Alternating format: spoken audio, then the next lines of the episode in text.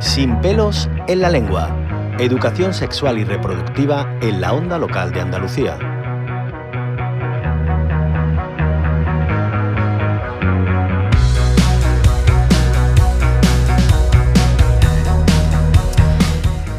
Como hacemos todas las semanas, hablamos de educación sexual y reproductiva y hoy reflexionamos sobre estos conceptos porque los solemos asociar al embarazo y a los métodos anticonceptivos, pero la educación sexual debería ser un conocimiento que nos acompañe a lo largo de nuestro desarrollo vital para conocer, por ejemplo, qué es y qué efectos tiene la menopausia en los cuerpos de las mujeres.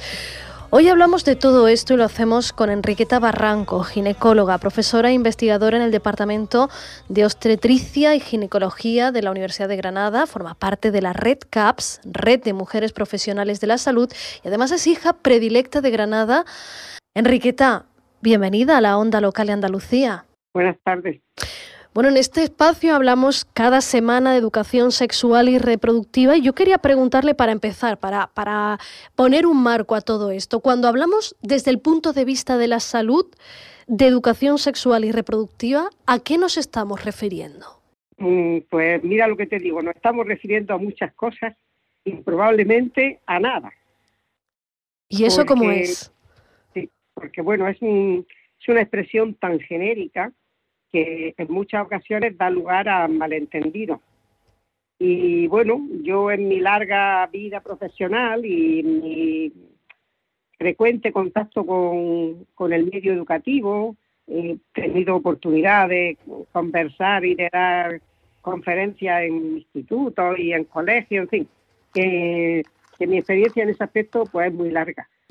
Y siempre he tenido la sensación de que hemos sido capaces de dar mucha información sobre salud reproductiva, sobre anticoncepción, etcétera. Pero a mí siempre lo que el alumnado me ha demandado es información sobre la sexualidad. Y eso, algo, y eso falta. Es algo que con frecuencia falta. Quizás demasiado frecuentemente falta. O sea, somos capaces de expresarnos en términos técnicos sobre medidas anticonceptivas, infecciones de transmisión sexual y otras cuestiones relacionadas con el sexo y con la reproducción. Sin embargo, mm, con mucha frecuencia nos encontramos muy limitadas a la hora de hablar de sexualidad. ¿Y eso por qué? ¿Por pudor? ¿Por falta de conocimiento? ¿Por falta de medios? ¿Por, por qué falta ese acercamiento a la educación sexual y reproductiva desde esa óptica más vinculada a lo sexual?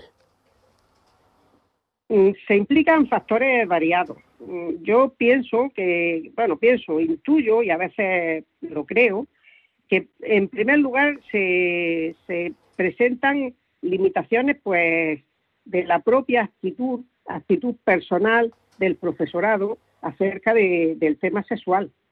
Es un tema que todas y todos hemos recibido una información variada en, lugares diferentes y hacia la que tenemos pues una actitud también personal diferente que en muchas ocasiones no somos capaces o incluso no nos sentimos eh, capacitados para expresarla en público. Y luego pues también están las limitaciones impuestas pues por las asociaciones de padres, por las asociaciones de madres y por los propios, incluso si me apuras, por las propias legislaciones eh, autonómicas que, que a poco que puedas salirte un poco del tema mecánico de cómo se pone un preservativo, pues te pueden estar induciendo a la bueno, a, inculcar ideas mm, no acorde con las creencias dentro de la familia. O sea que a pesar de estar en el siglo XXI sigue siendo un tema peliagudo, lo de hablar del sexo de una manera mm, libre y abierta. Sigue siendo un tema tabú. Y, Enriqueta, estamos hablando de la educación, de lo que pasa en los colegios, pero ¿qué pasa en la salud pública? ¿Qué pasa en los centros de salud y en los hospitales andaluces em, a la hora de, hablar de educación sexual y reproductiva? Porque esta es una parte fundamental también de la salud de los hombres y de las mujeres. En los centros de salud, en este momento, con la sobrecarga asistencial que hay y con la limitación de medios, las profesionales y los profesionales que en muchas ocasiones han, han dado información y han, y han dado eh, talleres y tal sobre estos temas, ahora se encuentran bastante limitados y, y en fin, y, y, con grandes sacrificios a la hora de, de salir de la actividad de, de, la agenda de tantas pacientes en tanto en, un día. En los hospitales en general, los hospitales mm, es un nivel en el que no les compete específicamente, bajo mi modesto punto de vista, encargarse de estas tareas. Estas tareas son tareas comunitarias, mm. no son tareas especializadas. Mm. Son tareas comunitarias que se han formado porque tradicionalmente pues, se han dado cursos de información para informadores y informadores sexuales y se han hecho cosas a través del Instituto de la Mujer, del Instituto Andaluz de la Mujer, en fin, se han dado eh, difundidos folletos informativos, pero mm, siempre con una excesiva carga eh, científica y con muy poca carga emocional. Mm. Y, Enriqueta, hablando de bueno pues de la salud y de la educación sexual y reproductiva y de las competencias o no, es cierto que hay periodos de, de, la salud o de la vida sexual y reproductiva de un ser humano que les llevan a un centro de salud. Mm, por ejemplo, el embarazo es el, quizá el más visible, pero también las ITS, la menopausia. ¿Qué sabemos de estas etapas que tienen que ver con nuestra salud sexual y, que tiene que ver con, con, cómo nos sentimos y cómo las afrontamos? Mm, si me preguntas por el embarazo, te diré que tal y como ahora mismo está planteada la atención a la mujer embarazada, especialmente en la comunidad autónoma andaluza, pues está fundamentalmente em, vinculada a proteger o a detectar anomalías en la salud del feto que llevan dentro. Mm, el resto de los problemas están bastante desasistidos. las mujeres, en general, las embarazadas, no tienen espacio ni tiempo para poder consultar si tienen dificultades sexuales o si tienen dudas, todo lo que se salga de, la situación que puede repercutir sobre el bienestar del feto que están gestando, está fuera de programa. Y en cuanto a las ITS y a las menopausias, ¿se atienden bien? ¿Se da una buena formación? ¿Se atienden en la salud pública? ¿Se atienden de una manera adecuada? La menopausia no es una enfermedad. No es una enfermedad la menopausia es un estado de salud en el que las mujeres dejamos de tener menstruaciones en muchas ocasiones, afortunadamente, porque así dejaremos de perder sangre y dejaremos de tener anemia. Mm. Así es que la menopausia de por sí no es un problema de salud, es un problema, es, igual que la menarquia. La menarquia, si las mujeres tienen su primera menstruación y no presentan problemas, no es un problema de salud, es un o sea, no es una enfermedad, es un problema de bienestar, es una situación de bienestar, ¿no? Mm. Pues igual es la menopausia. La menopausia de por sí no es una situación de enfermedad, no es una carencia y como tal no se debe de tratar a las mujeres como enfermas. Mm. En algunas ocasiones las mujeres pueden tener algún problema de salud en esta etapa de su vida y para ello pues deberán de ser atendidas mm, como el resto de problemas de salud, no de manera específica. Y, Enriqueta, ¿las mujeres tenemos suficiente información y conocimiento, por ejemplo, sobre esta etapa por la que vamos a tener que pasar sí o sí, que es la menopausia? Y afortunadamente, porque la que no pasa. Claro, sí, sí, sí, por eso. Eh, em, ¿Tenemos suficiente información? ¿Sabemos eh, lo que es? Cómo, cómo impacta en nuestro cuerpo, qué recursos tenemos. Ah, ¿Existe información? ¿Sabemos lo que es la minarquia? Pues no, la verdad es que no. Pues lo mismo sabemos sobre la menopausia, ni más ni menos. Mm. Poco. Poco. ¿Y, dónde está la clave? ¿Quién tiene que aportar esa información? ¿Cómo hacemos que esa información llegue a las mujeres? Eso solo se haría si se diseñaran adecuados programas de educación sanitaria. Y en los centros de salud, que es el lugar al que corresponde la educación sanitaria, pues Mm, tuvieran equipos que pudieran tratar pues, mediante grupos, en fin, cada, cada centro podría diseñar sus propias estrategias para poder hacer educación para la salud en, en esta etapa de la vida, pero te digo, también en la menarquia. Y Enriqueta, em, también, eh, por ejemplo, en la menopausia se abusa de la medicación, de los fármacos. Hemos escuchado mucho en el último tiempo hablar de los antibióticos, que ha habido un exceso de uso de los antibióticos. En el caso, por ejemplo, de, estos periodos, ¿se está abusando de, los fármacos? ¿Se, recurre pues demasiado a ellos? Mira, en la etapa de la menopausia, que es una etapa que no es por la menopausia, sino porque nos hacemos mayores, los años nos pasan y tenemos problemas de salud relacionados con los años que cumplimos, no con que estemos en menopausia, que es muy importante, sino que, bueno, pues tenemos años y los años pues tienen un desgaste físico y un desgaste emocional.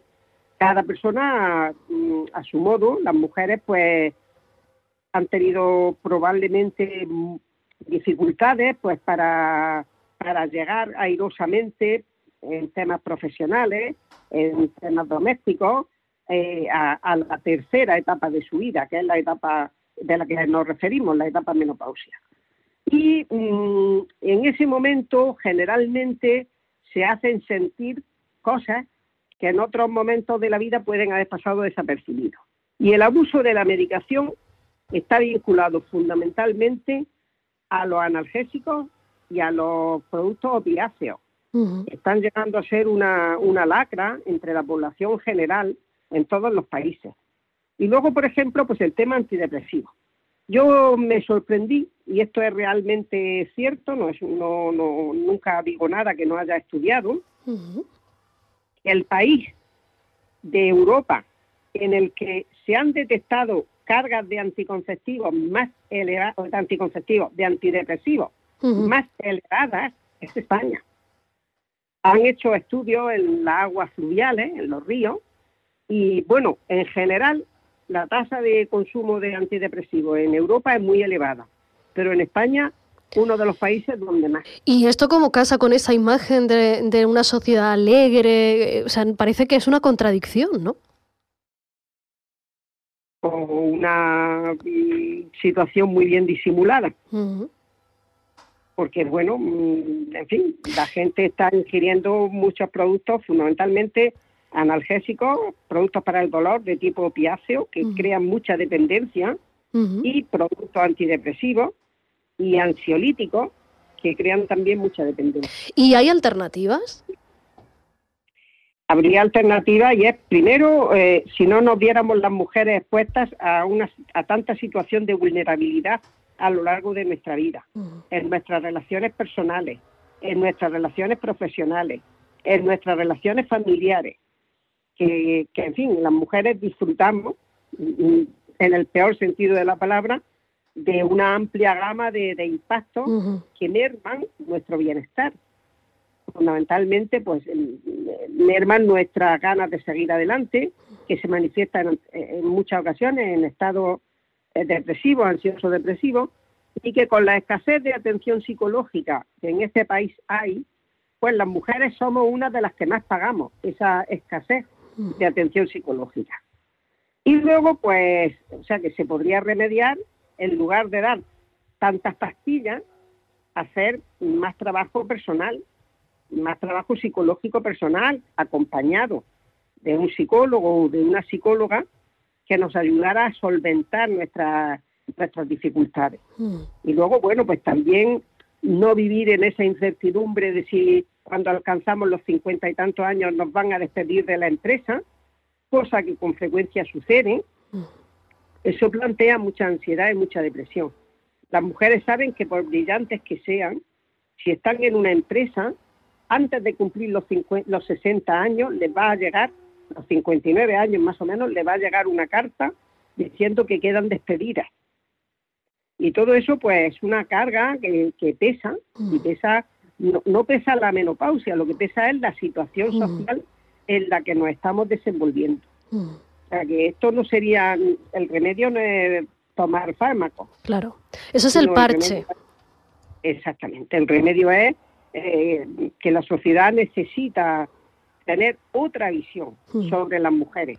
Porque entra- mientras que los hombres están en los 60 años ejecutivos máximos, las mujeres a los 60 años son despedidas de la empresa. Ujú.